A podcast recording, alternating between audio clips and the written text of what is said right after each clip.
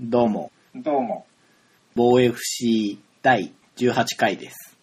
はいよろし。くお願いします。よろしくお願いします。まあ今回は今年最後ですね。はい、もう年の瀬ですね。うん。いよいよですね。はい。前回、その前も、はい。だいぶ UFC の話が多かったなと。はい。うん。まあ、間に一回ね、うん。対談会を挟んだんで、緩和されてるかなとは思うんですけど、はい。ちょっと多いなっていうことで、はい。今回はボードゲームを多めに話せればなと思うんですけどうん。うん。うん。名前もですねはい。ボードゲームに関わるような名前でおう。選手のニックネームになりうるボードゲームの名前 素晴らしいですね。はい今回は僕から言ってみましょうかおう。はいはい。お願いします。僕はですねはい。バルバロッサで、おお。はい。えー、神聖ローマ帝国フリードリヒ一世のあだ名なんですってえーそもそもあだ名なんですねこれはいはねい。はい赤ひげ王ってあだ名だったらしいんですねはいはい。というわけでバルバロスさんにしてみたんですけれどもはい。ゲームの方もちょっと言いますあ、はいはい。 1988年のクラウス・トイバーの作品でニューゲームズ・オーダーさんから日本語版も出てるんですけど粘土で作ったものを当てる推理ゲームですね、うんうん。うんまあ、そういうクイズ系のコミュニケーションゲームっていろいろあると思うんですけれどもはい。中でもこれが僕は好きで当てるのが、うんうんあの簡単すぎても難しすぎてもいけないんですよほう。ちょうど曖昧な感じのを出すと得点が上がるっていうシステムになっててうんうんうんうん。ゲームだなって感じがするんですよね、はいはいはうい。ん、そのちょうどいい得点の感じですよね。そうなんですよシステムに縛られてこっちが曖昧なことを言うっていうのがうん。ゲームっはいはてい。感じがしてうんうんはいまあそんなバルバロッサですけどうん。 こいつはね多分ライトヘビー級だと思いますなるほど。はい。でね、あの、はいもみあげとひげがつながってる感 じ。わかりますかねはいはいはい。で、そこをきっと赤く染めてるんですね。はいはいははいい。。派手な感じ。派手ですね。うん見せるタイプの。おーはいはい。だからきっと、スタンドの選手です よね。はいはい。でもあの、バルバロッサ作戦が奇襲作戦だったらしいんで、はい。きっとね、こいつもね、バックハンドブローとか混ぜてくる。うん。まあ、勝つときはドカンと。うんうん。負けるときもドカンとっていう。あ、いいですね。はい。勝つときはベストファイト賞をもらえる。そうそうそうそう。まあ大体ランキング12、3、4ぐらいをさまよってる感じ の。で、時折大金星出して、はいはい。 7位ぐらいまで行くみたいな。なかなかクビにならないタイプ。そうです。そういう選手かなと。はい。そんなバルバロッサですけれども。 そちらは。あ、あのー、遊んだことがないゲームうん。なんですけど、ちょっと名前で、はい。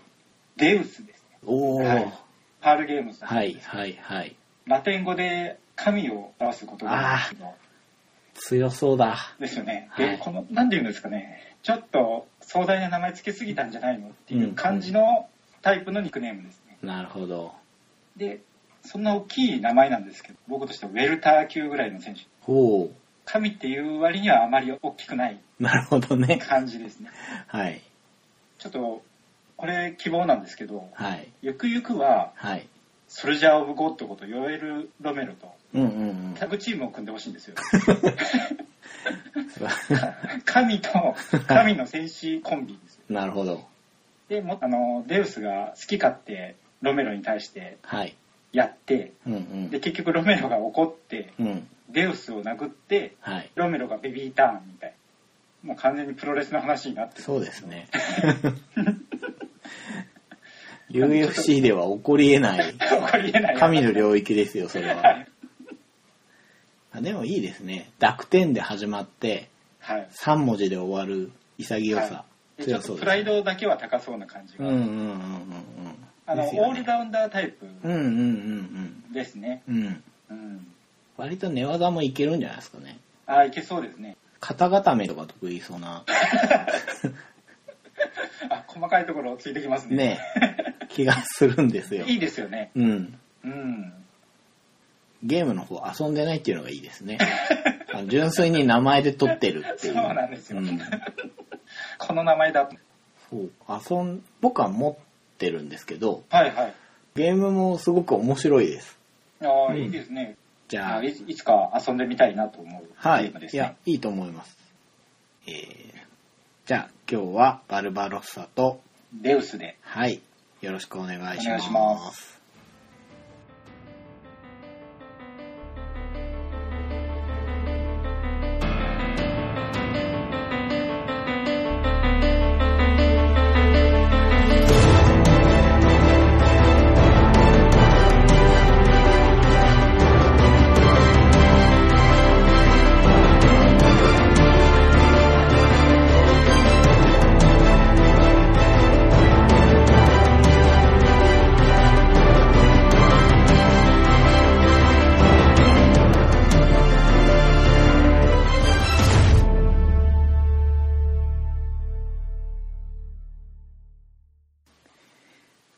はい。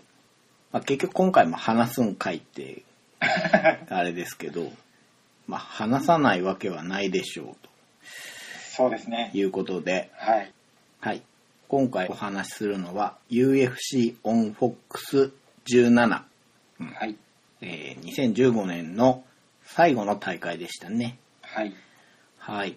ここから4つ気になったものをいつものように話していこうと思いますが、まず、ウェルター級の12位、CB ダラウェイ対ネイサン・マーコートはい。ですね。あの、ネイサン・マーコートっていうのはだいぶ日本に来てて、はいはいはうい。ん、日本にゆかりのある選手なので気になって見てたんですけれども、前回ガステラムにね、うん。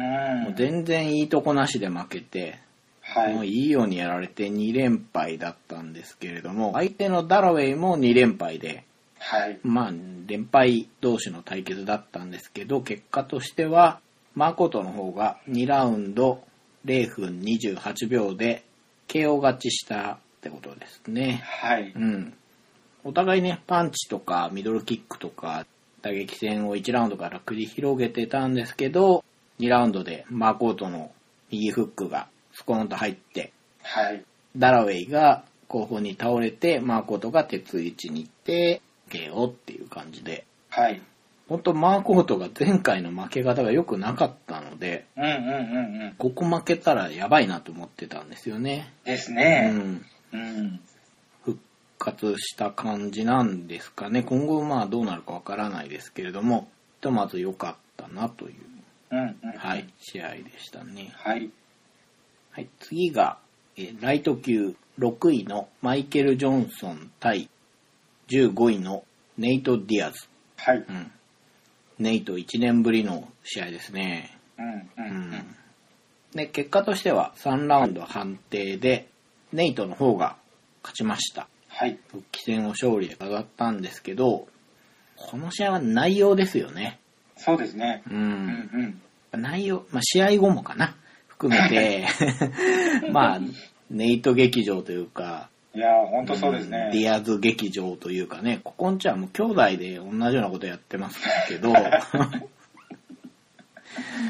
よく喋りますよね。ねうんえ、。試合中喋りますからね。はい そうなんですよね。普通喋らないですかはらい、喋りませんね。 そんな余裕ないですから。うん。それはどういう状況なのかって聞いててね、思ってる方がいると思うんですけれども、はい。あのまあ、ディアズ兄弟って、まあ、ネイトが弟で、ニックが兄貴で、はい。まあ、暴力柔術ですね、お兄ちゃんは。あの、手足が長いんですよね、この兄弟はね。はいはい。で、あんまり構えらしい構えをしないでうろうろして、射程距離に入ると、右のジャブから左のストレートをワンツーで伸ばす感じでね、はい。やっていくんですけど、その射程外の時に、ブツブツブツブツ相手の文句言ってんですよね。はいはい。マイクじゃ拾えないんですけど、明らかに口が動いてるんですよね。絶対悪いこと言ってんな。そうそう。言ってるんだと思うんですけど、はいはうい。ん、今回も1ラウンドこそね、マイケル・ジョンソンの打撃がうまくネイトを封じてたんですけれども、うん。うん、1ラウンドの終盤ぐらいからネイトの攻撃がね、攻撃ってあの、口の方ね。口劇ですねはい。出始めて、はい2ラウンドの中盤ぐらいから今度、あの、手足の方の、あの、はいはい打撃がちゃんと当たるようになってきて、はいうん、比例して口も滑らかになり、もう目に見えて滑らかになってましたそうねなんですよ。で、反比例してジョンソンが疲れるっていうはねい。はいああ、もうこれはディアズ劇場だわと思って見てて、まあ3ラウンドではいクライマックスを迎えてね、はい喋る喋 る。ワンツーに加えてハイキックも出してね、はい気腕持ち良さそうでしたよねそうですよ。でね、あの、オプションの腕組みとかノーガードもね、はいはいはい出出してるようね。なねほんと。で、もつれた感じで寝技になって終わったんですよね。はいで、終了のブザーが鳴ってんのに、膝十字かけてたでしょ。あのなってからかけに行きましたよそう、鳴ってからかけに行きましたね。確実に。はいで、普通あれやったら怒られるじゃないですか。そうそうそう怒られてなかったですね。リアーズだからしょうがねえなっていう感じですよね。まあそんな感じの試合で判定勝ちだったんですけれども、ネイト1年ぶりだったんですよね。うんうん。で、なんで試合してなかったのかっていうのは正確なとこはわかんないんですけど、はい。途中でね、ファイトマネーの文句とかすごく言ってて、はい。なんか口ばっかりの人になったけど、どうなんだろうなと思ったら、この勝利なんで、うん。うーん、15位とはいえね、6位にいきなり勝つんだから、うんトッ。プ10内にこれ上がってもおかしくないですよね。そうですうね。ん。まあ、干渉でしたよね。ねうん。で、試合後のマイクで、マクレガーに向かって、はい。マクレガーに向かってですよ。下の階級の王者に向かって、上の階級の15位の1年ぶりの出戻りが、はい。ビッグマッチがやりたいんだったら俺がやってやるって言ってたじゃないですか。何を言ってるんだって思ってたはい。ら、はい。あれね、日本だと結構流してましたけど、かなり放送禁止用語言ってたらしくて、ああ、はいはい。 FOX の方だと、ピーピーピーピーってなってたらしいそんですう なんよ。ですか。なんで、あの、インタフェアのジョー・ローガンが、最後ちょっと叱ってたでしょ。はい、光ってました全ね。米放送ですからね、言葉を気をつけましょうみたいなこと言ってインタビューを打ち切って て、小学生かみたい な。いやー、面白いキャラクターですね。ああ、帰ってきたなっていうね。気がしますうね。ん。本当あの、1ラウンドこそ、はい。おとなしかったんで、うん。元気がないなぐらい思ってたんですけど、うん全然元気でしたね。そうなんですよね。波はあるんですけど、ハマると強いんですよね、この人ね。強いです寝ね。技もいけるじゃないですかう。んうん。うん。でスタミナも、もうお化けなんで、そうなんですね。ずっと同じことをし続けるんですそようね。なんですよね。疲れないのかんで、うんマイケル・ジョンソンの打撃も入ってるんですけど、はい。なんか全然知らんぷりしてるじゃないですか。 してます、してます。あれすごいですよねう。ん。なんか聞いたのか聞いてないのかわからない。うん。まあ嫌でしょうね、相手はね。分かってるんだけど、マイケル・ジョンソンも怒っちゃったんでしょううね。ーん。だんだんね、ディアズのペースにはまっていくのがうん目に見えてわかりましたもんね。ね。助演団優勝にされちゃいましたね。はい。まあ、今後がどうなるか。まあね、まぐれがは多分ないと思うんですけど、うん、それは置いといても戻ってきたってことで、はい。久しぶりのネイト・ディアス面白かったです。はい。はい。次が、ヘビー級2位のジュニオール・ドスサントス対アリスター・オーフレイム9位。はい。えー結果としては2ラウンド4分43秒 TKO でアリスター・オーフレイムが勝ちました。おー勝ちましたうね。んいまやあ、これまさかでしたね。僕はね、はいはい。いけんじゃないかなとちょっと思ってたんですね。はいはいはい。バルバラストさんはもう、オーフレームの方を予想してましたねそうですね。うん。あの、前の試合とかのドスサントスがいまいち元気がないなと思ってたんですよね。はい。で元をたどればね、やっぱりベラスケスとの殴り合いで、うーん。本当にダメージが蓄積してて、はい。あれでやめててもおかしくないと思うんですよねう。んうんうん。うん。あの試合はすごかったですもんね。うん、まあ対するアリスターの方は、はい最近2試合ぐらいは本当にジャクソンズ MMA 型にな って、はいはい。ちょっとインフルエンザみたいですけど、 本当に手堅い試合するようになったじゃないですか。手堅いですねう。ん。うん。ただ、アリスターの弱気の虫が出ると、うん一気に持ってかれるだろうなと思ってたんですよね。はい。ね。結果としてはね。うん。バルバロッサさんの予想通りって感じじゃないですか。いやでもね、出てきた時、ドスサントスちょっとでかいなと思ったんですよ。はいはい。で、あの、開始後に、グローブをタッチしようぜって出す選手いるじゃないですか、拳を前に。で、あれをドスサントスがやってて、うんアリサの方が、集中してんだか緊張してんだか応じなかったんですけどう、んうんうん。割とドスサントスがいつまでもやってたら、アリサが応じた感じだったんですね。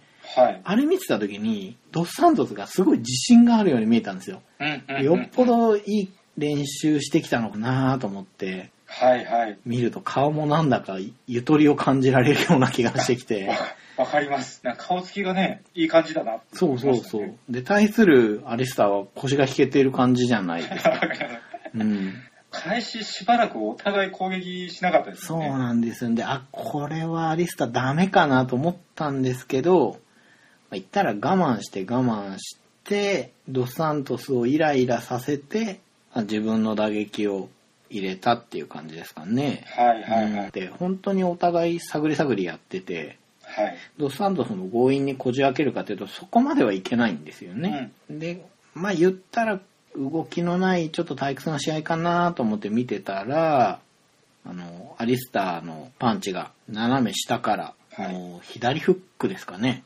炸裂してドスサントスが真後ろにドスーンって感じで倒れてうーん。ここに鉄槌2発ね追撃で入れてレフェリーが止めたって感じでしたけどはいはい。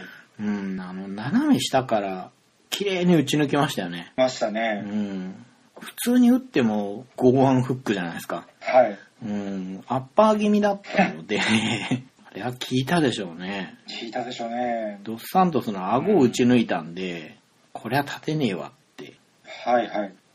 しかし、なんというか、試合運びがガラッと変わりましたね、オープンも。別人ですうん、もう待って待って、待ち続けて、うんで、一発ですもんうね。んアリスターはプライドの頃から見てる選手ですけど、はい。まあプライドの時はね何が一番違って体がちっちゃかったわけですけどあの時も波があるなと思ってたんですよね、はい。うんイゴール・ボブチャンチンを1ラウンドでチョークで落としたのかなっていう試合もあればもう全然うまくいかなくて負けちゃう試合もあって波があるなと思って見てたんですよはい。たらその後ね、本人曰く馬肉を食べて、もりもりの怪人になり、はい。 A1 でも優勝しって、もうあの頃のファイトスタイルで完全に強引なはいはい。ガードしてようがお構いなしで、ガードの上から効かせに行くみたいなね、ブルンブルン振り回す感じですねね。えうんモンスタースタイルですけど、で、そのまま UFC に来たんだけど、ダメで、はい。今やね、手堅い感じのね、うん。関節蹴りとかね、そうですね。 あんなのやるなんて思いもしなかったですよ。しなかったですそね。んなだったっけっていそうう。そうそうそう。ただ、メンタル部分はどうなんかなってずっと思ってるんですよね。うんうんうんうん。今回、ドスサントスに勝って、ドスサントス2位ですし、はい。元王者じゃないですか。。はいはいうん。だから、まあ、タイトルマッチに向けてぐーっと進んだ感じはするんですよ。しますね。するんですけど、うやっぱりメンタルですよね。うんうんう。うんん。なので今後もね、そうですねう。んう。ん。ドスサントスもそうですね。どっちかっていうとドスサントスどうなるんだろうっていう。うん。そっちがちょっと心配ですようね。ん。うねん。そんなヘビー級でした。で、最後にタイトルマッチがあって、ライト級の王者、ハファエル・ドス・アンジョス対2位のドナルド・カウボーイ・セラーニですね。はい。うん。ドス・アンジョスは王者になったばっかりで初防衛ですけど、うんうんうん。なんせね、これは絶対王者じゃないのって売り出されてたペティスを陥落させてるんで、うんうんうん。あれは本当なのかっていうかうん失礼ですが、。わかりますすわかります。いまいちね、強さがピンとこないところがあって、うんうんううん。ん。そうなんですよね。そう対するセラーニは破竹の8連勝です から、これは強いだろうっていうね。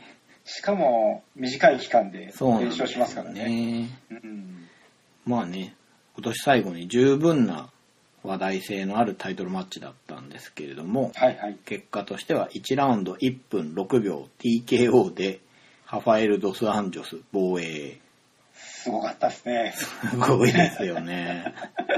まさかこんな短い試合になるとは。ほんとね、話題性と、あと勝負論もあるなと思ってたんですね。はいはい。で、ドス・アンジョスって、もともと寝技の選手、柔術の選手で、はい。そこにムエタイが乗っかってきたような感じかなと思ってて、うんうんセラーニはもともとキック、しかもムエタイっぽい感じの、はいはい。に、寝技の技術、しかも柔術なんですよね、うんをミックスさせた感じで、結果的には近いんですけど、うん。どっちが根っこかっていう差があって、うん、面白いですうね。ん、やっぱね、セラーニが遠間からの蹴りとかで、はい。うん、いつものベタベタ歩く感じで、はい。追い詰めていくんかなって言ってもリーチが長いじゃないですか。えええええアンジョスの方はそうでもないじゃないですか。え。はいはい。って思ってたんですけど、その距離の設定のとこですうよね。ん。うん。どこでドス・アンジョスが中に入るかなと思ったら、はい。どこでも何もなく最初から入りましたね。そうそうそう。 いきなりまっすぐ突っ込んでいく。うんいきなり当てましたね、左ストレート。そうそうで、びっセくりしましたねラーニがね、それにローを返してったんですけど、はい。もう全然ひるまなくて、左ミドル蹴り込んで、はい。左右のストレートを打ちながら、どんどん前に来て、でそのまま金網に追い詰めて、膝蹴り入れて、もうパンチのラッシュでね。はいはいはい。で、まあ、頭を押さえてかがむみたいにね、もうほんと逃げるって感じでセラーニが逃げて、でも、ドサンチョスが追っかけてきて、はい。で、もうって感じで両足タックルしたら、これをドサンジョスが切って、亀になったセラーニを背中に回り込んで、フックをね、バチンバチンはいはいはい。叩き込んで、すげえ迫力でしたね。すごい連打ですようね。ん。もうノンストップですよ。そのまま TKO で防衛っていう。うーん。あのカウボーイは1ラウンドで、しかも1分ちょいで倒すってね。考えられないですよね。いや、全く想像してなかったです、あれうんうは。んどちらかというとう、ん。ハンジョスが寝技に持ち込んでうんうんうん。っていう展開かなっていう。そうなんですそしてよハンジョスが勝つとすればですねう。ん。ケージ際のレスリングも、あの強いなと思ってたんで、はいはい。とはいえ、セラーニも首相撲からの膝は打つし、うん最近近距離での肘打つじゃないですか。しますね。いや、ここら辺どれが決め手になるのか楽しみだなと思ってた ら、いきなりですから。おいおいおいって。結局そのセラーニの距離に全くさせなかったっていうさせなかったですことなんでしょうね。ね。最初から最後まで。もうね、いい意味で僕ら素人の予想なんて吹っ飛ばしますよね。 すごいですよね。これぞ王者って感じで。いや、思いました、思いました。うんやっぱりチャンピオンになる人ってすごいんだな。うん、ほんと、いや、あんなセラーに見れるとはっていう。そうです、そうです。どっちかというと、こう、セラーニってふてぶてしいタイプじうんゃなうい、んうん、そうなんですよね。でね、スタイル自体もそんな感じで、うん。結構シビアな攻撃するんですけど、うんそのセラーニが亀になって叩かれてるっていうのはうですんね、ねえ。体のちっちゃいアンジョス。試合終わって、はい。勝ち名乗りを受けるまでに、はいス。ポンサあるから T シャツ着たり、はいはいあの、セコンドが入ってきてちょっとハグしたりとかしてるじゃないですか。はいはいもうその時、ドスアンジョスの両肩がオーラ出てるん ですよ。なんだこれって思っ出て、てますねあの、うんうん力が有り余ってる感じがはいはいすごいあって、体の力全然抜けてないんですよね。はいはいいや、すげえな。怖いですよねこんな、え、こんなだっけっていう。思いました思いましうた、ん。初防衛なんですけど、うん。初防衛とは思えないようなこう王者っぷりというそうか。貫禄十分ですよね。うんいやこの休みの間に何があったんだっていうね、本当ですよね。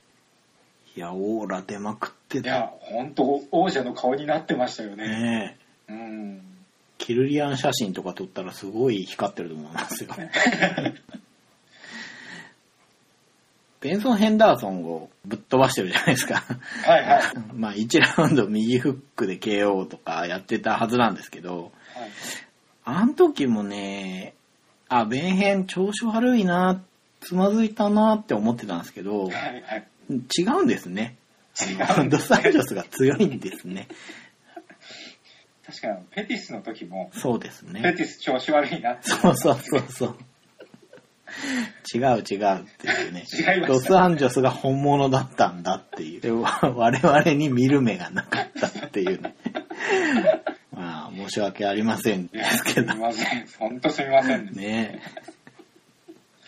まあ、でも、嬉しい裏切りですよね。こですれはねね。かっ本こいいですねうん当どうかなと思ってたんですけど、ドス・アンジョスは強そうですね。ですねうんなんかこう独特の硬さみたいなのを感じますよねうん。全然全部使ってないじゃないですか、今回も。はいだって元は寝技が強い選手なわけでう、んうんうんうんで、ケージレスリングも強いわけだから、そこら辺一切出すことなく、うんライト級でも屈指の攻撃力持ってるセラーに倒してるんだかうんうんうんうんら、他の選手どうかなうん。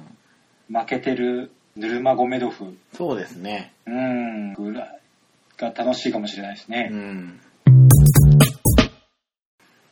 そうなんですよ。その、まあちょっとこのまま今年の UFC の話って感じにもなっていくんですけど、はい試合後にドスアンジョスがうんもうマクレガーに向かって、うんこの階級は自分の階級だからやってやってもいいと。はいはいいベルトは渡さない。こはいこは私の居場所だって言ってたじゃないですか。はいもう完全にマクレガー中心に回ってますよね。軽量そう級でがす。ねうんマクレガーがライトに上げようかなみたいなこと言ってるからってのもあるんですけど、はい本来、一回負けてるヌルマゴメドフに王座をかけて、本当に強いのはどっちか分からせてやるみたいな話の方が筋じゃないですか。うんうんですねうんいきなり下の階級の、なったばっかりの王者に呼びかけてるわけだからう、んうん、本当に年末の UFC は軽量級で回ってる感じがしましたね。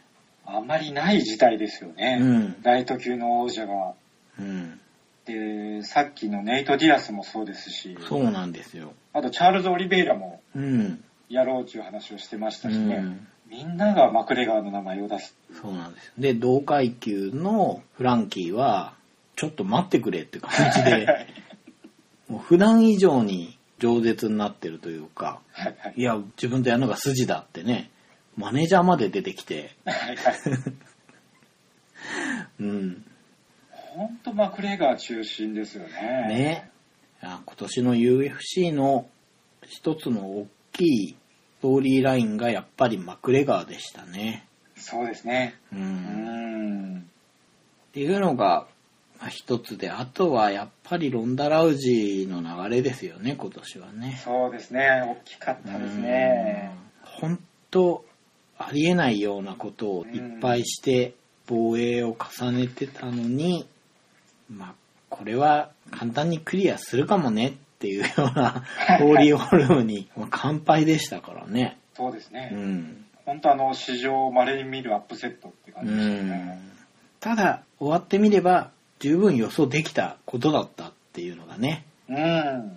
あの感じが、うん、ロンダ熱だったんだなっていう。はいはいはうい。んあのまあ、他にもねいろんなドラマがあってグンナー・ネルソンだったり、はいはい。えー何でしたっけエル・ククイ 本当ニックネームしか出てこないな最近、えートニー・ファーガソンだったりああ、はいはい。トーマス・アルメイダだったりすごい新人もいっぱい出てきたじゃないですか。ああですね。う、うんっんていうのもあればロビー・ローラーだったりうんうん。うん。ベウドゥムだったりはい。一回は UFC を離れて戻ってきたような苦労人がうんうんベルトを巻いたりとかうん。うん。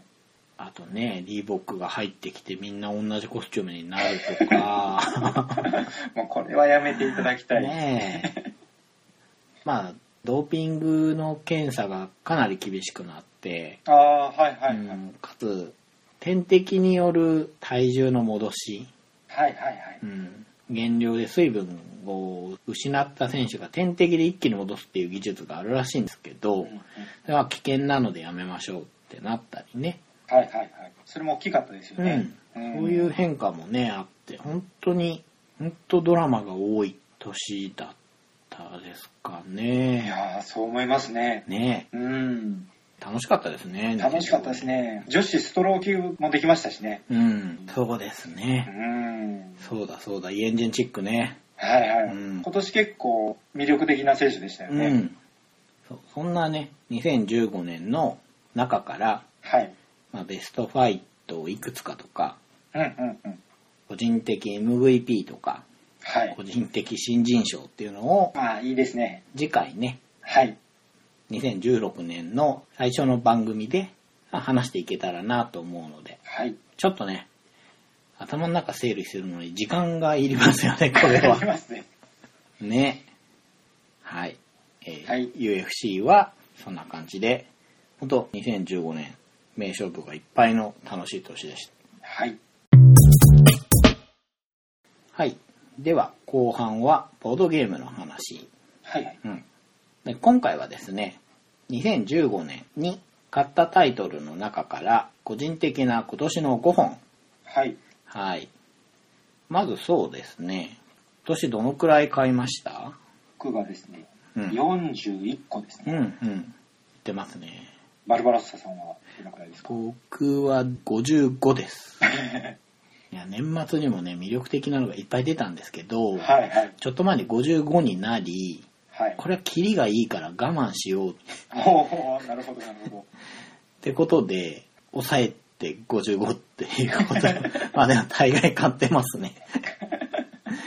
うん。月3、4個ぐらい、そうですね。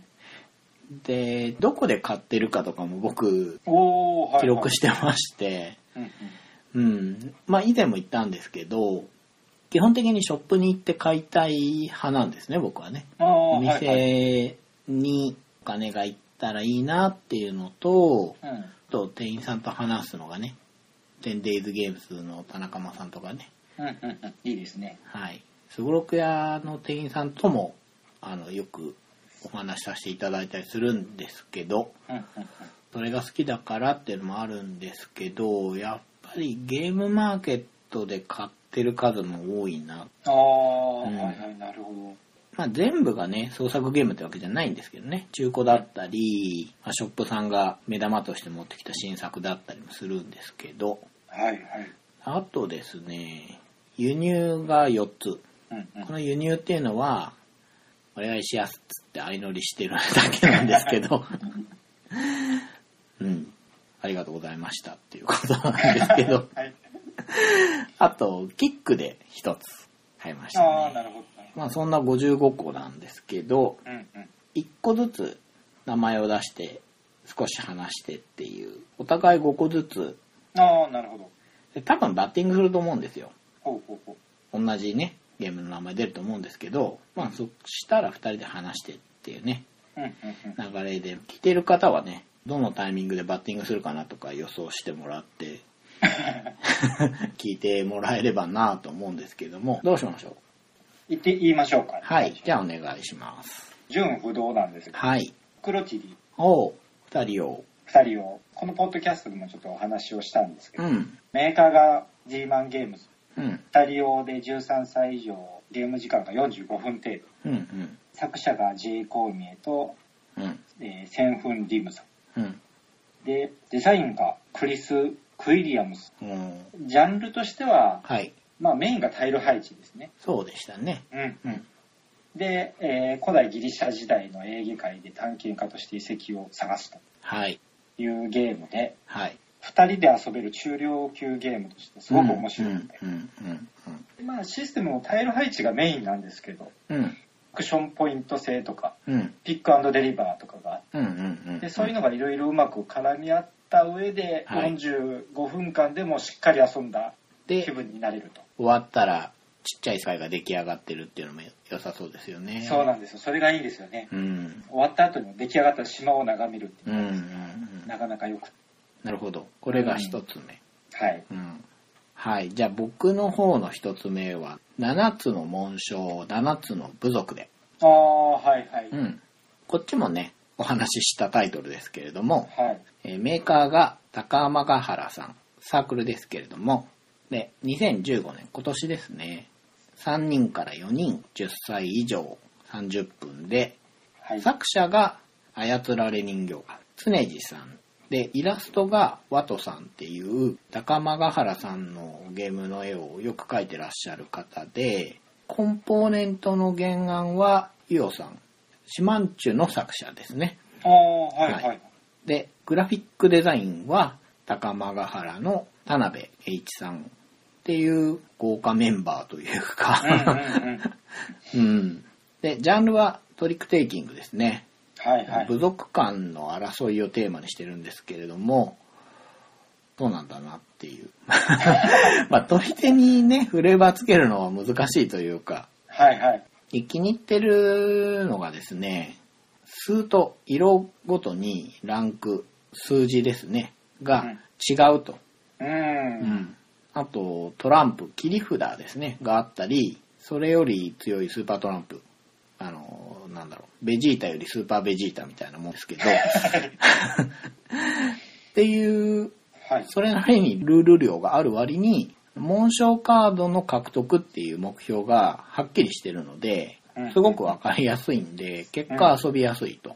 うーんでランクの幅も7枚なんでうん要は全員が1枚ずつポッポッポって4人で出してったら残り3枚になるからあ誰かが足りなくなるんだなとうんうでんその時に切り札の色を出せる人がいればその人が勝ってしまうなとかやっていく中で気づきが多いというかね、ああなるほどううんん、トリックテイキングが楽しくなり始めた頃だったのでうんあなるほどなるほどっていうことがあってですねうーん非常に楽しくてこう7にこだわってできてるっていうところも面白いですよそねうなんですよねうーんうんそうなのに、無理がなくて、うんうん結果覚えやすいんですよね。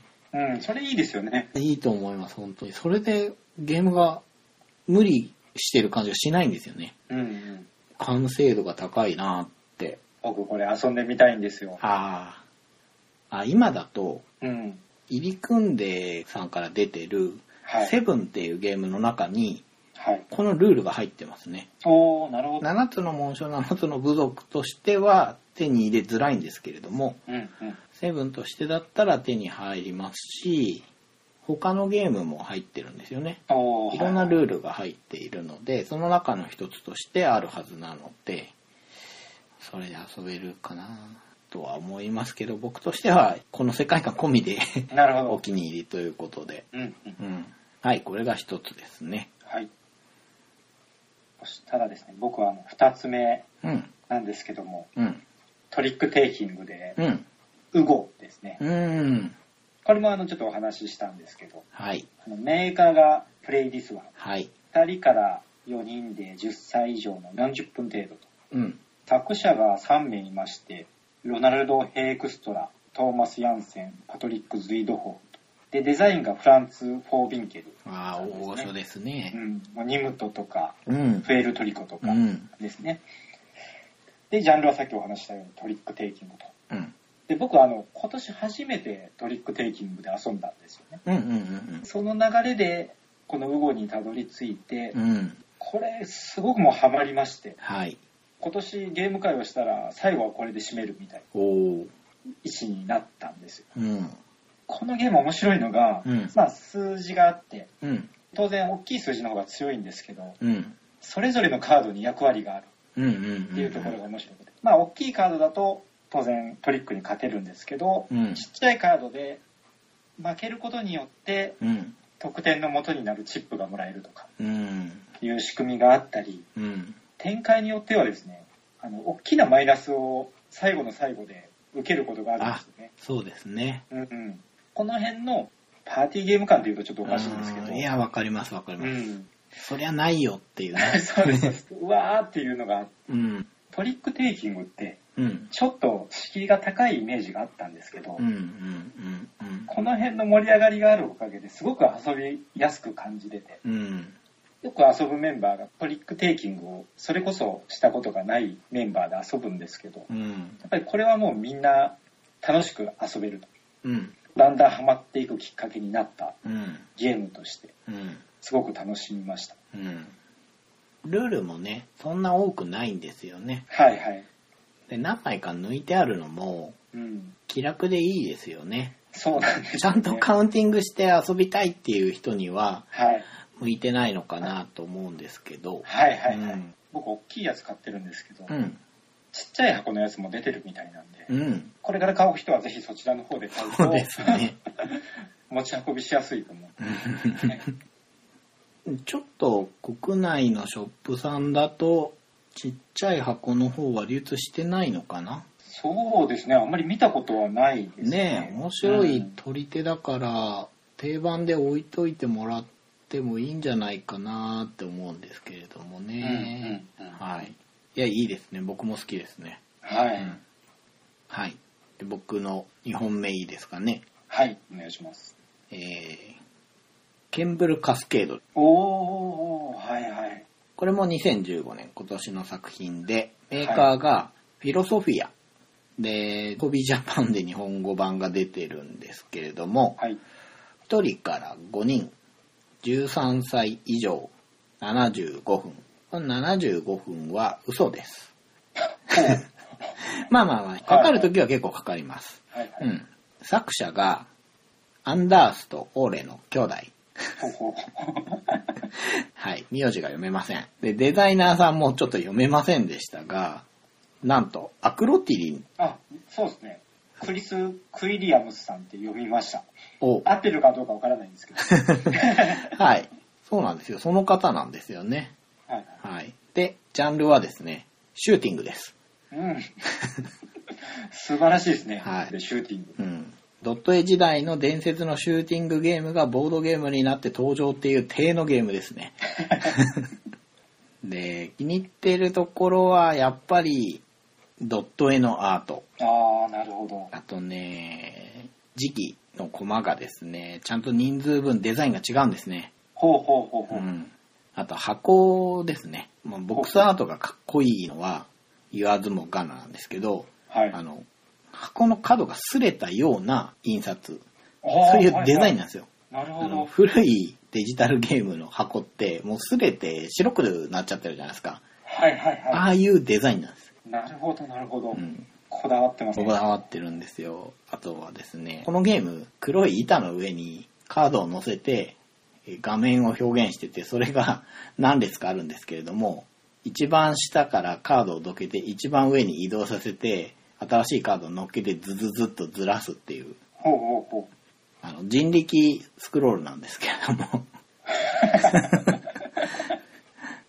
そのスクロールをプレイヤーに強要するあたりねこうシューティング愛をビンビンに感じるんですよねここら辺いいなっていう縦スクロールなんですか横スクロールなんですか縦ですね縦スクロール。はい縦スクロールですなので一番下の列にいた時期がスクロールアウトすると強制的に前のえー列に移動するんですねはいはいではい。そこに隕石とかあると激突してダメージを食らうと か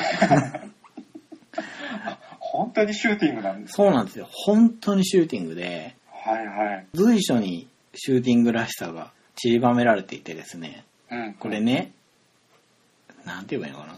このゲーム、お話ししたいなと思ったんです。うんうんうんで、なんでしてないかっていうと、はい初めて遊んだ時に、あの、なるほどね、これはシューティングだっていうことが多かったので、あおのーその楽しみを、おこんなとこまでシューティングっぽいのかっていうのをはい遊んで感じてほしいなと思って、 ああなるほど喋っちゃうにももうちょっと時間経ってからでいいかなって思ってるとこがあってですね。はいはいもなうるちほどょっとね、はい先になって話すこともあるかなと思うんですけれどもう、んううんん。もう言えないのがもどかしいんですけど、もどかしいですねね、 こうなんかいろいろね、ある武器を買ってパワーアップさせることができるんですよ。 ああなるほどちょ、ちょっと言っちゃうと、その中にガンマレーザーっていう貫通レーザーがあってですね、おおそれであの直線上の敵を一掃したりできるんですね。あーそれ気持ちよさそうそですねうなんですよ。で、先日遊んだ時にガンマレーザーが火を吹きまして、はいはい敵がいなくなってですね、やることなくなったもんだから、はい仲間同士で打ち合いが始まっちゃって ですね、そんなことが 平和が争いを生むんだなっていうね 深い。あ そんな、ケンブロカスケード。人は選ぶと思います。確実に。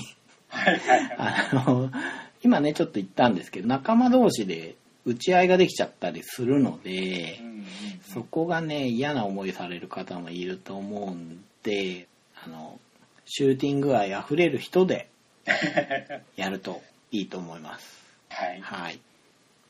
じゃあ、3作目は。はいグラスロードですねおうグラスロード。はいはい。でこれあの2013年発売で、うん。で日本語版が 10days ゲームから2014年で,、うんで今年買ったのであげましたはい。で元々のメーカーはホイアラントシュピーでで人数が1人から4人でうん12歳以上、で1人当たり20分で作者はウベ・ローゼンベルクうんうんデザインはデニス・ローハウゼンうん。うん。ジャンルはリソースマネジメントがメインですかねおうあとはタイル配置とうん。僕ですねこのゲームはあの今年の前半にもうすっかりハマったゲームでそうでしたね。うんものすごく遊んでましたね、うん。このゲームはあの、まあ、3人以上の通常ルールがあるんですけど、うん。 2人で遊ぶ時に3人の時とはそのシステムが結構違う特別なルールがあってほちゃんと2人で遊ぶように調整してくれてるんですう。うよんうんでもともとそのバッティングのゲームなんでうんうん。うん。 2人だと機能しにくいんですけどうん。そこで調整することによってうん。ちゃんと遊べるようにしてくれてるとなるほど。いうところが嬉しくてですうねん。でやっぱりこう資源を管理してうん。建物を建ててうん。建物の特殊能力のコンボでうん。得点を稼いでいくっていうゲームは、ウベ・ローゼンベルクはすごいなと、王道ですよね、ですね今やね。だけどうん、やっぱ面白いんですよね、それがね。 そうなんでうす、ん。やっぱり面白いなっていうう、ん。でこのゲームが、うんまあ、。1時間弱で遊べるっていう手軽でうん。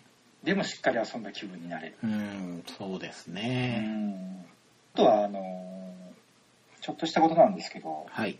タイルはい、はい。に例えばその林とかうん。湖とかあるんですけど、ネッシーの影みたいなのがあるタイルが混ざってたり、渦巻きがあったりね。 そうですそうですあと巨人みたいなのが入ってたりうんうんうん。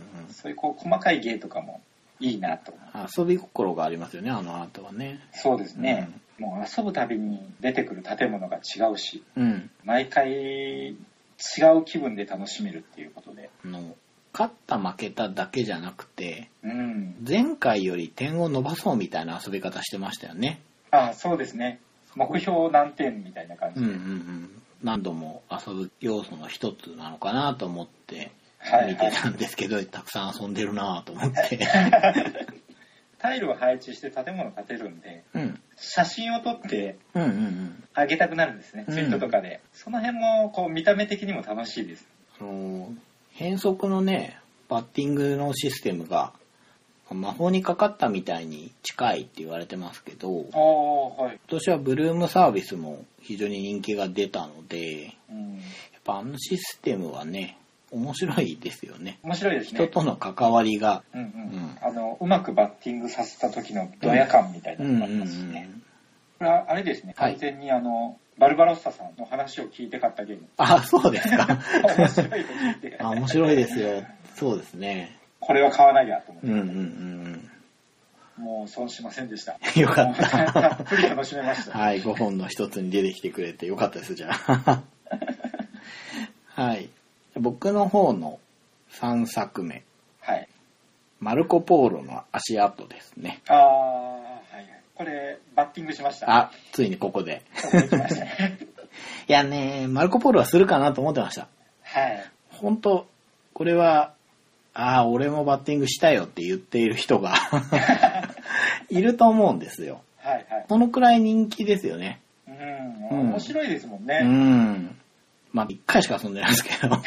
あそうなんですそうなんですよ。でもね、うんうんやっぱ面白くて記憶に残ってるんですけど、はいそんなマルコ・ポーロがですね、メーカーがハンス・イム・グリュック。2015年、今年ですね。はい2人から5人、10歳以上、100分。作者がシモーネ・ルチアーニとダニエレ・タスキーニ、ソルキンの人ですよね。うんうんはいで、デザインがですね、デニス・ローハウゼン、グラスロードの人。そうですね同じですね。あと炭鉱参加。うんううんん。で、ジャンルがダイスプレイスメントっていう言い方する人もいますね。そうですうね、ん。うんポツポツ出てますもんね。はいはい。うん。聞きますよね、最うん近、ダンスプレイスメンあの、ダイス振るのって楽しいじゃないですか。ト。楽しいっす。ワーカープレイスメント楽しいじゃないですか。楽しいっす。それくっついたらすごく楽しいに決まってるじゃないですかね。わかりやすい足し算ですよ ね。ねえ。うん。そうそうそう。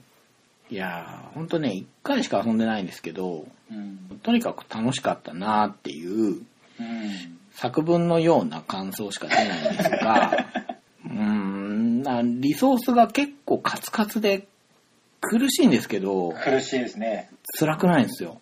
な、なんなんでしょうな、ね。な、う。なんん、なんですかね。うん。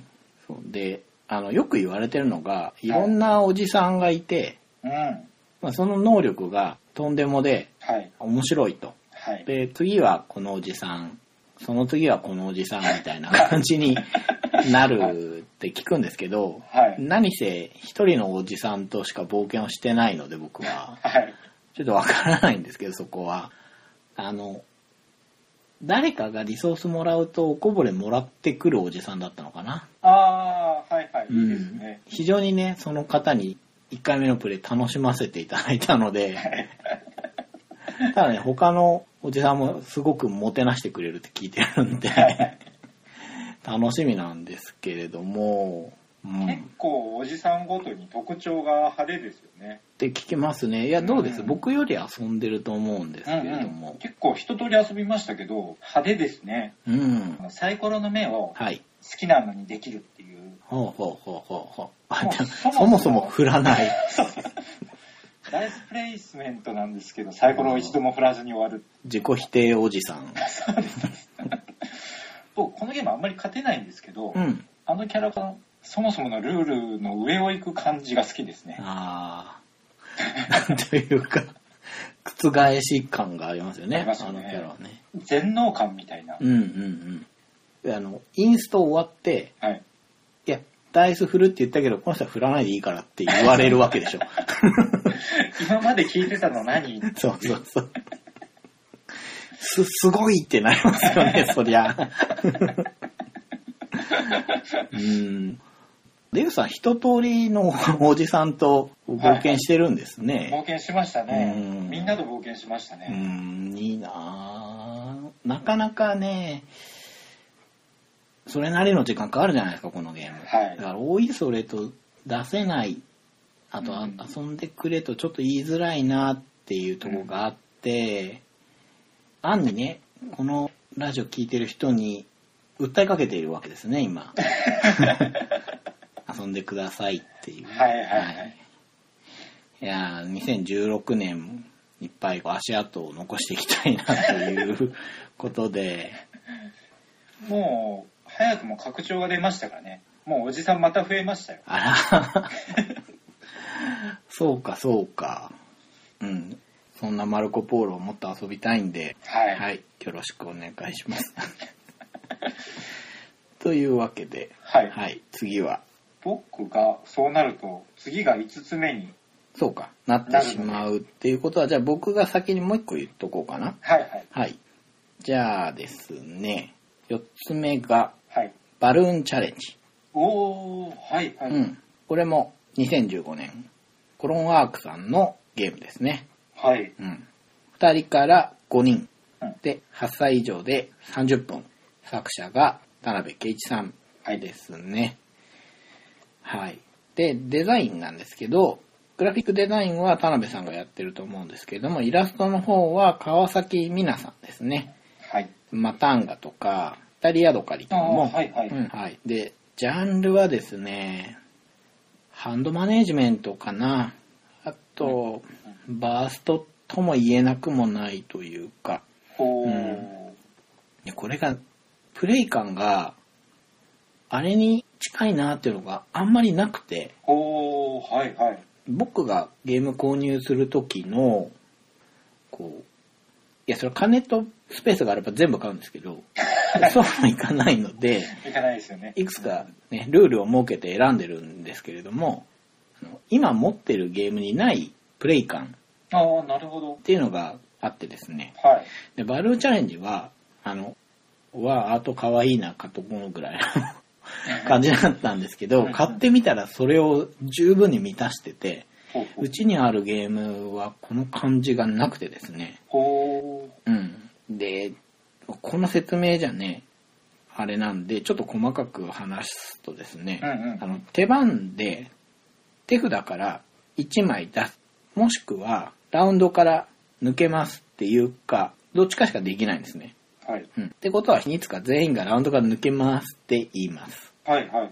なら得点計算になるんですけれども、うんその時に手札が残ってる状態、で場にはみんなが抜けますって言う前に置いてったカードが置かれてる状態になりますはいはいはい。、で置かれている枚数と自分の残した手札に書かれた数字の合計数がドンピシャだと点がいっぱい入りますおー、はいはい。っていうものなんですねなるほど。なので抜けますって言った後に誰かがあと2枚出してくれればいいのにみたいなねはいはい。あの人この順できっと抜けるから、じゃあ自分はここで抜けてこうみたいなことを考えたり、もしくはみんなが1枚ずつ出して、ここでここで、あ、これぴったりになるから、じゃあこのカードを場に出そうみたいああ、なるな。ほど。場に出すってことは合計数値が下がっていくわけです。はいはい。だけ。ど、場に出されてるカードの枚数は増えていくわけですよ。はい。っていうのが基本にあって、早く抜けるとボーナス点が入る仕組みがあったり、うーん、はいはいい。くつかカードに数と色があるんですけれども、はい。同じ色のカードが3枚出たら、その3枚目を出した人にボーナスが入る仕組みがあるんですね。はい。なので、この色のカード出てるから、もうちょっと待ったら3枚目自分が出せてボーナスがあってなって、抜けるのが遅くなっちゃったりとか、ああ、なるほど。で、そうならないように、そこに該当しない黒っていう色のカードが入ってたりとか、はい。ちょっと入ってるルールが、先に話した大筋のルールを悩ましくするための機能がすごい十分にあって、はい。でもルール量としては別にそんな多くないんですね。ほうほうほう。うんなるほど。で、ラウンドごとに手札の枚数が増えていく。はい。あの、みんなの持ってる枚数が増えていくってことは場に出されていく枚数が増えていくってことなんですよ。はいはいっ。てことはさっきは10ぐらいだったけど今回もそうとは限らないなってなっていくのでそこら辺も面白くて何ラウンドもやるっていうのが楽しいんですよねうんうんうんうん。楽しいその7つの猛暑7つの部族でもそうだったんですけれどもはい。遊んでて気づきがあるのでうんうんうん。でもやってることは簡単うでんアートは可愛いっていう可愛いですようね。ん。あの、カードの文字が見づらいとか言われてますけど、ほうほうほでう。まあ、それはまあ確かにちょっとあるかなっていうのは 思うんですね。そうか。なんかちょっと聞いてるだけですごく悩ましいというか、うん。もうギリギリのところで悩みそうなのが想像つく感じですね。うん。ルール読んだ時に、うん。うんこれ面白いのかなって思ったんですね。うん。え、これだけって思ったんですよ。はいはい。なんだけど、やってみると、あ、黒のカードってこのためかとか、うんうんうんこもうなん、何これ憎たらしいみたいになるので、うん。うんうんうん。非常に、もう本当ケンブルカスケードと一緒で、これ話しちゃうのももったいないなって思うような、はいはい。とこなんですけれども、とね、うん、遊んでほしいなっていうゲームですけどね、あの、遊んでみたいですうね。ん、多分持ってないプレイ感なんじゃないかなと思いますね。はい。はい、そんなバルーンチャレンジでした。はいじゃあ、説明はい、よろしいでしょうか。私の方から。はい、パンデミックレガシー。あこの、ー、なるほど。最後。で、あまり話せないゲームを持ってくる。あー、もういや、でもこれはね、西の横綱的なね、そうですね。うん、いや、これを一番に挙げる人は多いんじゃないですかね、今年は。うんはい。 2015年のゲームでう、んでメーカーはズーマンゲームズうん。うん。で人数が2人から4人ではい13人以上、プレイ時間がうん。 1回60分の、うん。まあ、全12回うん。というところですねで作者がパンデミックの作者のマート・リーコックと、えーロブ・ダビオうん。デザインがクリス・クイリアムスとうん。これ3回目ですねうこんの方が出てくるかなでジャンルは協力ゲームでうん。ご存知のパンデミックなんですけど、うん。まあもう普通にそのパンデミック自身が面白いんですけどうん。それが全12回のキャンペーンゲームになったとうんこ。のボードやカードにシールを貼ったりすることによってうん。うん。 1回遊んだ結果が次のゲームに引き継がれていくうん。うん。うん。うん。いや、あの、でアンドールの伝説とか、はいキャンペーンタイプのゲームって、はいちょっと出始めているじゃないですか。はいはいでもやっぱりこのレガシーのシール貼っちゃうとか、はいカード破っちゃうっていうのは、 はい本当にねこう箱の中に世界を作ってる感じがするんじゃないかなと思うんですよね。そうなんですよねその遊んだ人だけのうんボードが出来上がっていくうんうんというのがすごく楽しいしうんうんあとはそのさっき話出ましたカードを破っちゃううんこれは衝撃ですよね実際破ってるんですか実際破りましたおおでも僕はちょっと抵抗があったんで嫁に破ってもらい ましたああれですか泣いて馬食を切るみたいなことです かちょっと違いますでかあーっていうかなんかわからないです。ですね。おーで、このゲーム、すごいのが、箱を開けた時に、はいその箱のスペースのうん9割ぐらい、うん9割以上かな、うん隠れてるんですよ。ああそうなんですかはい。へあの、え箱の3分の2ぐらいに、うんちっちゃな小箱が入ってて、うん何が入ってるかわからないようになってるんですよ。うーんで、そこに数字だけ書いてて、うんある時になったらその箱を開けるっていう。うわワクワクすんなですよねう。んで、あとはこう、ボードとかも、はなんていうんいですかね、昔の駄菓子屋にあったはいはいくじみたいな感じでうわすげえ想像がついた番号が書いてる厚紙をペロって剥ぐと中に物が入ってたりするんですよ。わあすごい今触れるぐらいのビジョンが頭に浮かびましたそのなんていうんですかねそのそういう感じですよね。うん昔なんかあったよねってういんううんことがあるんですよ。シールを貼ったりとか、うん隠れてるものを開くドキドキ感とかうんう。んうんで毎回ちょっとずつ変わるんですよ。うんうんイベントが起きてうんそこもですねうまくすごくできてて。うん無理やりゲームに入れたなっていう感じがそこまでしないんですようーんでしかもその入るルールに驚きがあって、うんまあ、この辺が話せないんですけどそうですねそのストーリーっていうのははい結構分岐する気配があります微妙ですねああいや歌詞そのねをうん一回遊ぶじゃないですか、はいはい終わりましたとはいじゃあ新しい箱もう一個買ってきて、もう一回やってみようってなるのかなっていうのが気になっているところなんですね。あのそれはあるかもしれないですうーん。っていうのが、まあ、同じことをやるんでうんうんもう分かってるっていう意味で面白さはないんですけどうん。うん。その例えば感染がそこで爆発しあアウトブレイクかうん。そこで感染が爆発してしまういうのがあるんですけど、その度にそこにシールを貼っていくんですよ。うん。 1回目なら1、2回目なら2、3回目なら3。うん。で、5回目のシールを貼ると、その年は壊滅してしまうんですよ。うん。うん。そこに入ることすらできなくなってしまうん。うのがあるんですけど、うん。結局遊ぶたびに、うん。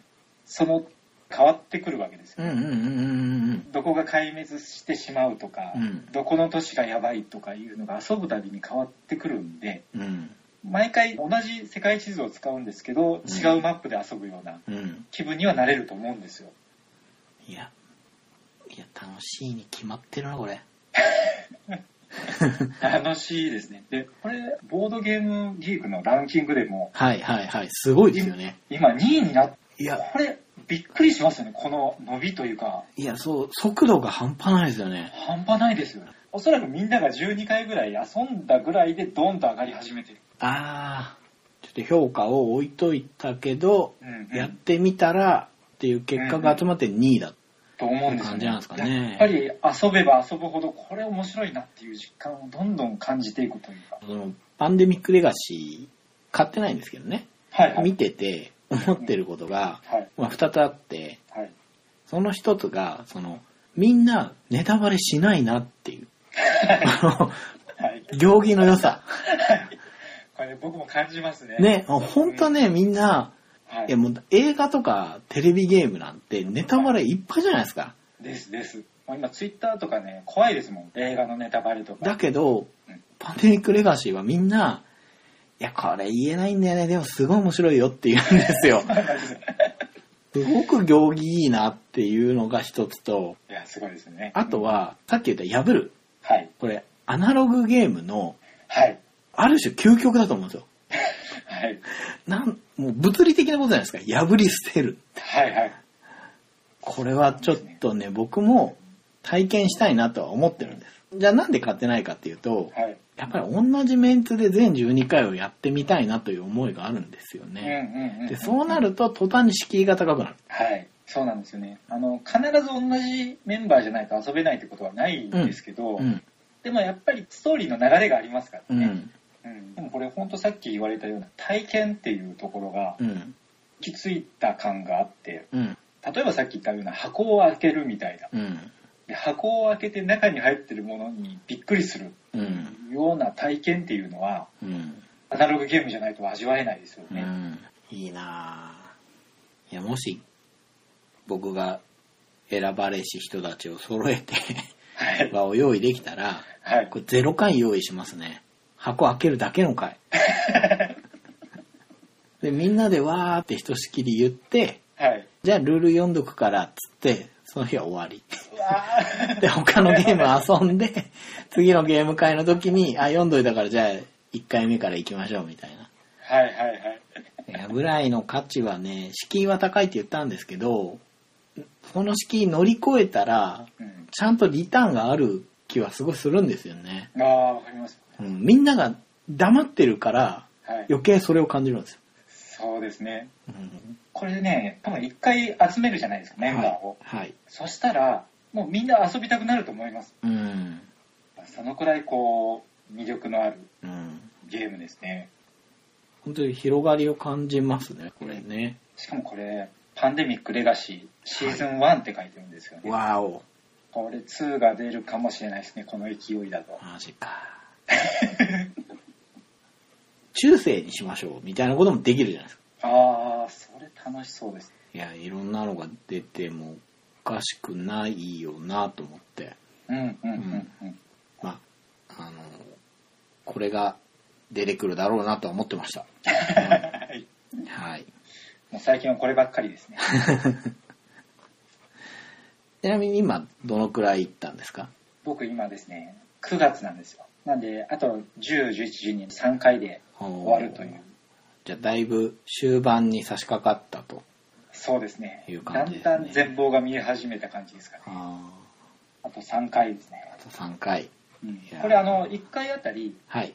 2回まで挑戦できるんですよ。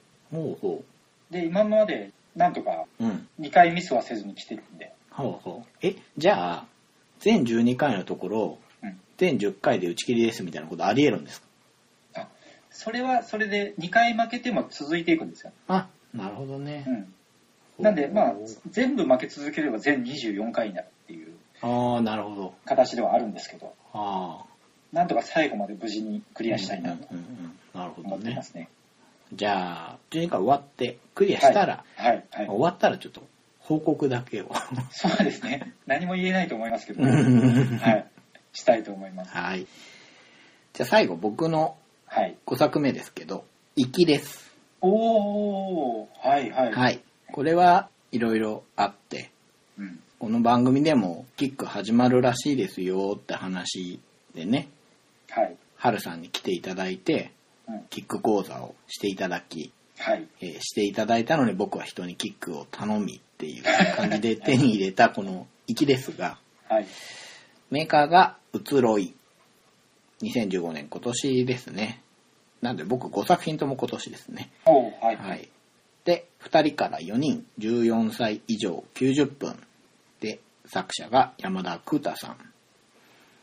デザイナーさんがですね、江戸職人物語と、最近だと二人町もこの方ですね。おー、おー、おージャンルが、ちょっと、うん、ワーカープレイセンでもないし、セットコレクションになるんかなと思います。はい。あとはリソースマネージメントとかにもなるのかなうん。これデウスさんも購入はされましたよね。そうなんですよ。まだ遊んではいない。遊んでない。ああ遊びました、これ。おー、はい。うん。だいぶ変わってましたね。もまうあそもそものシステムが違うっていう話でしたそうよね。なん ですよ。江戸職人物語は、まあ、大福ってその結果で、あれやこれやってやってたんですけれども、はい。まあ、そのダイスがもう影も形もない。おお。うん。あとね、喧嘩力もなくなってしまったんですね。うんうん。うん。もうそれは喧嘩自体ができない。そうなんですよ。平和な時代に突入ですけど、まあ火事はあるんですけどね。はいはうい。ん。防衛 FC としてはね、悲しい限りですよ ね。格闘要素が。ねストリート出身の名選手いっぱいいますからね。はい。はい。で、まあ、代わりに加わったものとして、移動距離と手番順が一体化したマスみたいのがありまして、人数によって使うところは違うんですけれども、はいだから手番としては後ろの方なんだけど、歩数はすごく多い。ああ、はいはい。はい、大通りを移動するのはその歩数で、それぴったりなんですよね。だからあのお店に行きたいんだけどってことは散歩なので、でも手番順が早くないと欲しい職人が雇えないから、どっちを取ろうかみたいなことなんですけれども、はいこはい。の順番移動力を決めるフェーズがですね、生き様フェーズっていうんですよ。濃いですね。最。高ですよ ね。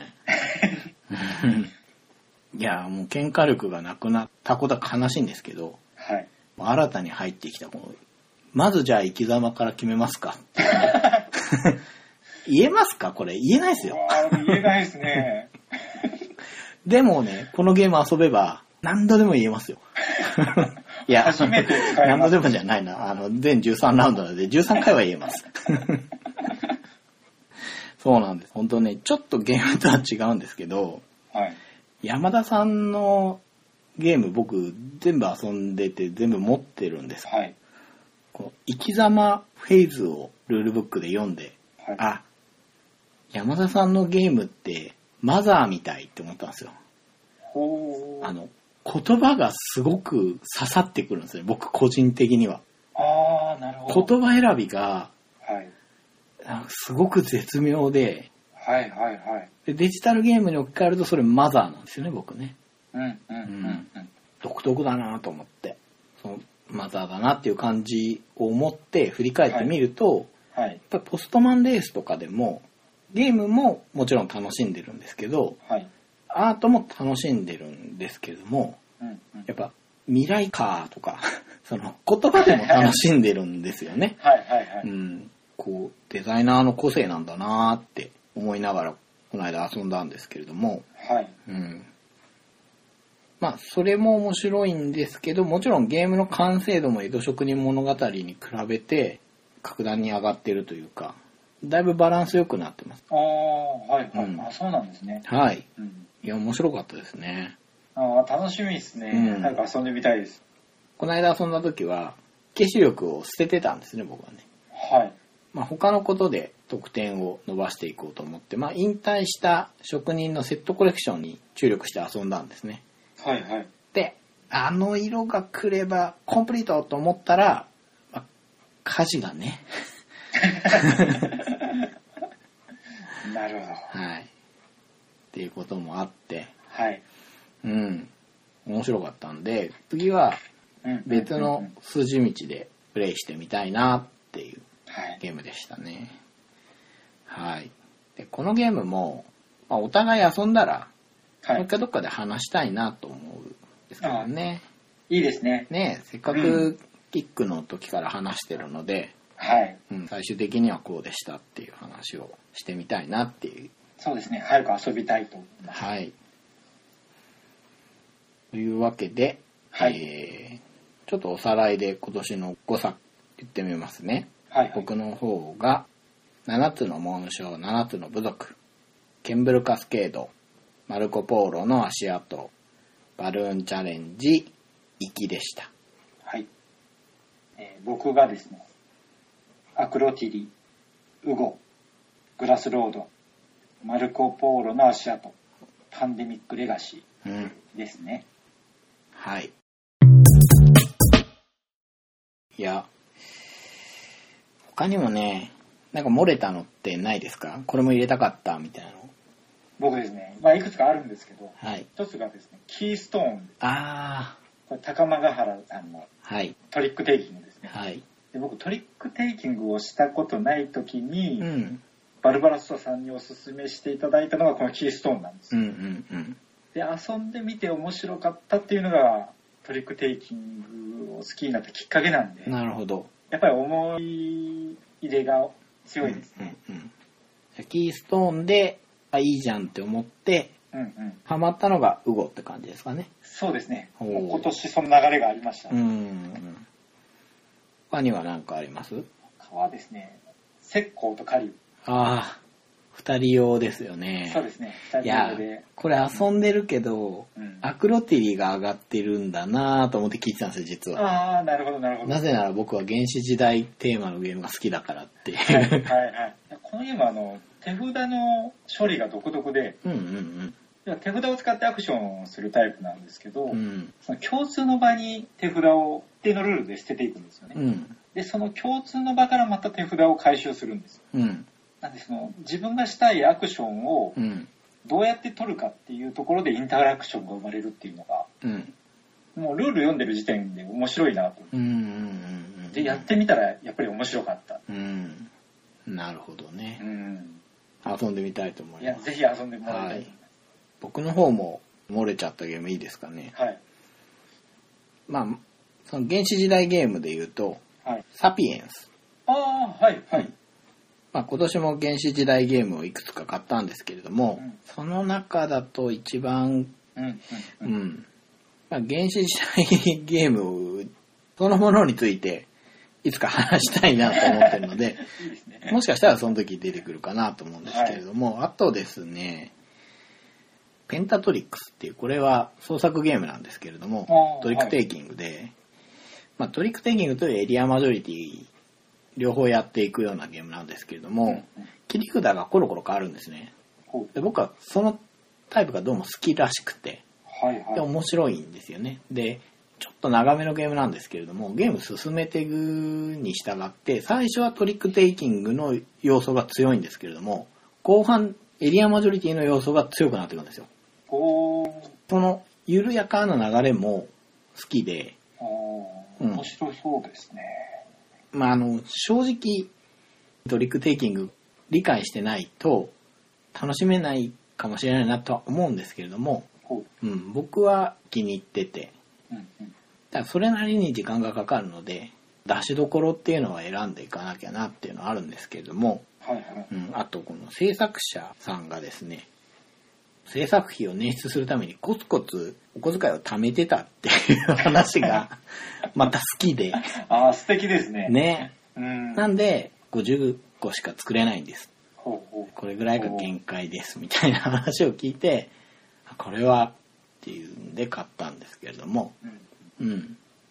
まあ、両方の側面から好きですね。そういう作り方もいいなっ素敵だなって思うし、はいはい。ゲームも面白いなって思うんで、うん。あともう一個いいですかあ、どうぞどうぞ。あの、X ポップっていう、一回、ルイ14世の時に、はい。はい、名前を出した、あの、リュディガー・ドーンの、はいはいはい。はい、1996年のカードゲームなんですけど、FX シュミットから出てて、これ、フリマで買ってきたんですよ。うんまあ、あと可愛いなぐらいで買ったんですけど、やってみたら面白くてですね。うん。うんうん。でカードを場に並べていって一定条件で得点札を取るんですけどそこにプラスのタイプとマイナスのタイプがあるっていうはい。プラス点の取り合いなんですけどマイナス点の押し付け合いでもあるんですね、うんうん。まあ、そこも普通に面白いんですけれどもあのカードの交換の交渉ルールがあってですねはいこれは前もお話ししたと思うんですけど「あの色ないですか?」って聞いてい。はい。みんながありませんって言ったら手番が終わるっていうねあシビアですね。そうですか、つって、終わる感じが、シャボン。実に良い。愉快です。こう、笑いが漏れちゃう感じ。そうそうそう。あ、です、ですよね、みたいな。みたいな 感じが気に入ってですね。このゲームにしかない気がするって。結構大きいですよね。うん一手間なくなる。うん、そうなんですよ。なんで、交渉がドキドキするんですけど、その、そのドキドキの誘発って、どう、どうかなと思うんですけど、意を決して言うっていう。そうですすごい言いづらいですそようね。そうも しくはダメ元で言うっていう感じが、僕は楽しいです。そうですね。他にもね、いろいろ、あれも楽しかった、これも楽しかったんですけれど。いそうですね。やー来年もいろいろ買っていろいろ遊びたいなと、はい。ね、面白いの出てきてんで、最後に、いや、これ面白かったですよねって話がしたいですね。いいですね。したいですね。ね。じゃあ、今回の終わりの話ですけれども、はい。まずは年末プレゼント企画について、はい。王者スチールドライバー対挑戦者グラスロードということで、はい。前回説明したんですけれども、大事なことが抜けてました。ほう。あの、戦うのはですね、緑のベストを着ている人です。はい。あの、3対1なのかと。はい。はい。それはいくらなんでもっていうご意見を見まして、はい。あ、違いますよと。緑のベストの人ですと。はい。はい。はい。対王者スチールドライバーということで、この勝敗予想クイズと合わせてプレゼント企画をやってまして、はい。プレゼントがですね、まずダンジョンバスターズ、はい。談合ダンジョンの韓国版です。はい。あと、人狼トランプですね。はい。人狼をテーマにしたかっこいい絵が描いてあるトランプです。うんうん。はい。あと、二人用の対戦カードゲーム、忍者。はい。この3つをプレゼントということで、えっ、と、応募方法はですね、防 FC の感想、もしくは要望、それとですね、はい。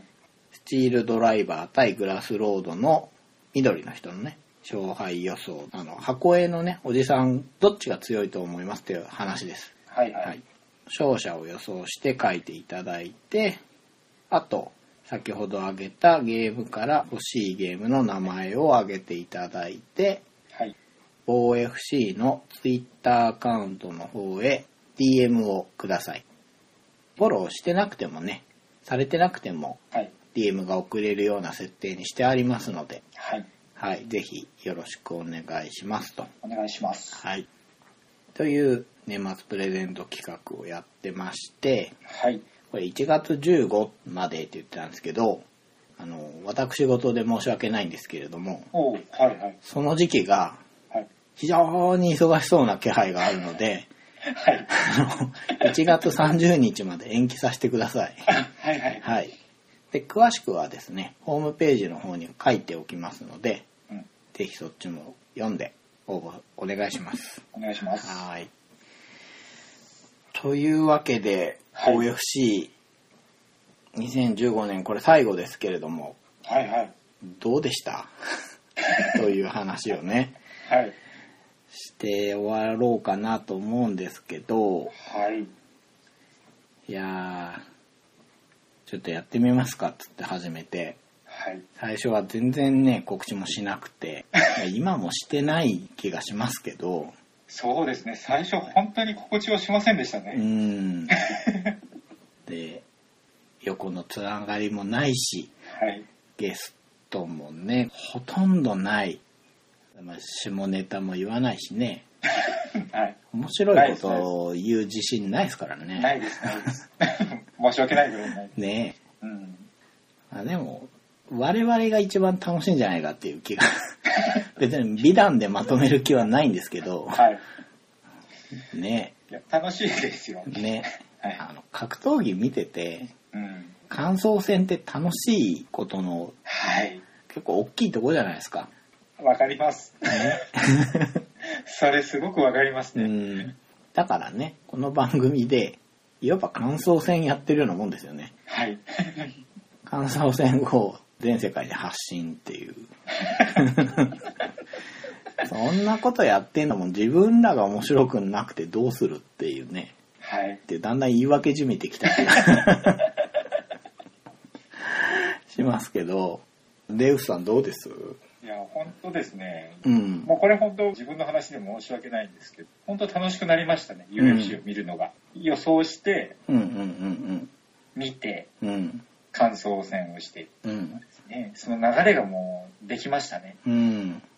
うん。だいぶ選手を覚えたなと思うんですよね。うん。昔だったらあんまり記憶に留めなかったような新人とか、はい。過去の戦績を思い出して見てみたりとか、うん。やっぱ面は白くなりましたね。いはい。うん。うん。でね、はい。本当2015年は UFC 当たり年だったと思うんですね。はい。この年に棒 UFC 始めたのはうん。良かったなと思うんですよね。うんうんうん。でもお互いの話が面白いっていうのは一つですけどはい。もう本当本当少数でもねうん。これ聞いてよし見始めた人がうん。いらっしゃるのではい。。よかったこ本当今年から見てもらえてよかったと思うんですよねね。はいはい。 うん、いやだって今年めちゃくちゃ面白かったですからいね。や、面白かったです。大きな歴史の転換点があったと思うんですよね。そうですよいくつかね。うん。で仮にねうん、来年いや去年の暮れにあんなこと言ってたけど2016年が最高ですよってなればそれはそれでいいじゃないですかはいはい。なんでね今年始めたのは良かったなっていううん。ふうに思ってますねでできればねもっと見る人が増えればねそうですね。いいなと思うんですよね本当今年は楽しかったですし、うんこの調子だとね、来年ももうすごく期待できるかなと思いまうす。ん最後だからちょっと強気で言いますけどはい。いや見なきゃもったいないですよああ、本当そう思いますね。ねいやもう全然興味ないよっていう人がいるのもわかるんですけど、はい。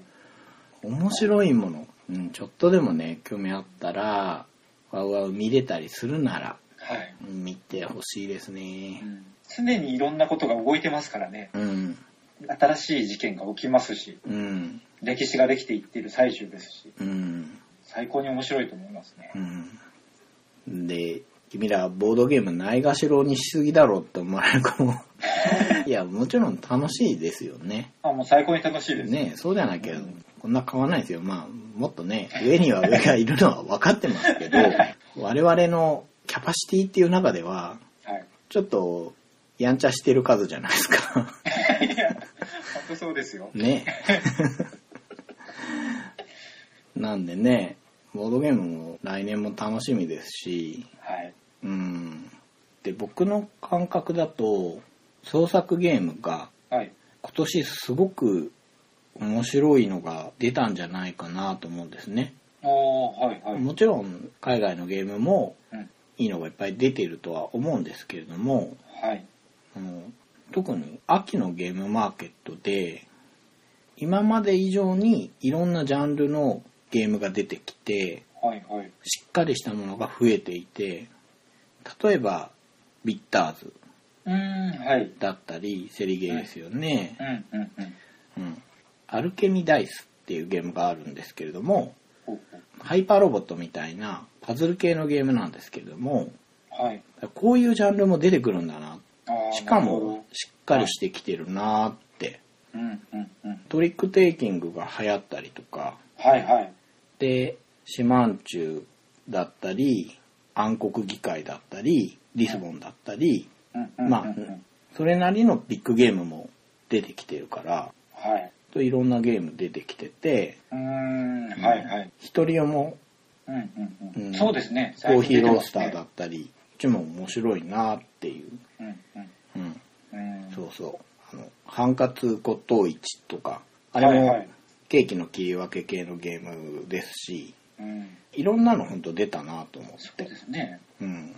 多種多様な感じですようね。ん。で、それぞれのレベルが高い。そうなんですよ。う。うんん。面白いなと。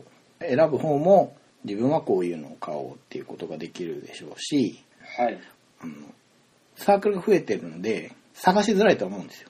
はい。探しづらいんですけど、うんうんこう、急にポンポンっていいの出してくるんで、うんうんうん。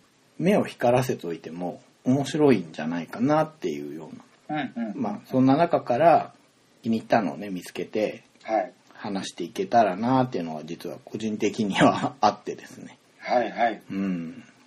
僕はあの、あんまりこう、なかなかこう手にしづらいというか、うんうんゲームマーケットとか行かないし、うんうん。うん。行かないというか、なかなか行けませんし。距離的にね。うん。距離的に。なんでそういうこう、お話が聞けるっていうのは、うん。すごく嬉しいですね。うん。僕の方がね、手にも入りやすいとこにいますし、紹介していけたらなと思いますね。はい。はい。そんな感じで今年最後の防 FC はい。長々になっちゃいましたけれど もましたね。バルバロッサとデウスが。お送りしましたはい。ありがとうございましたありがとうございました。はい今後もよろしくお願いしますよろしくお願いします。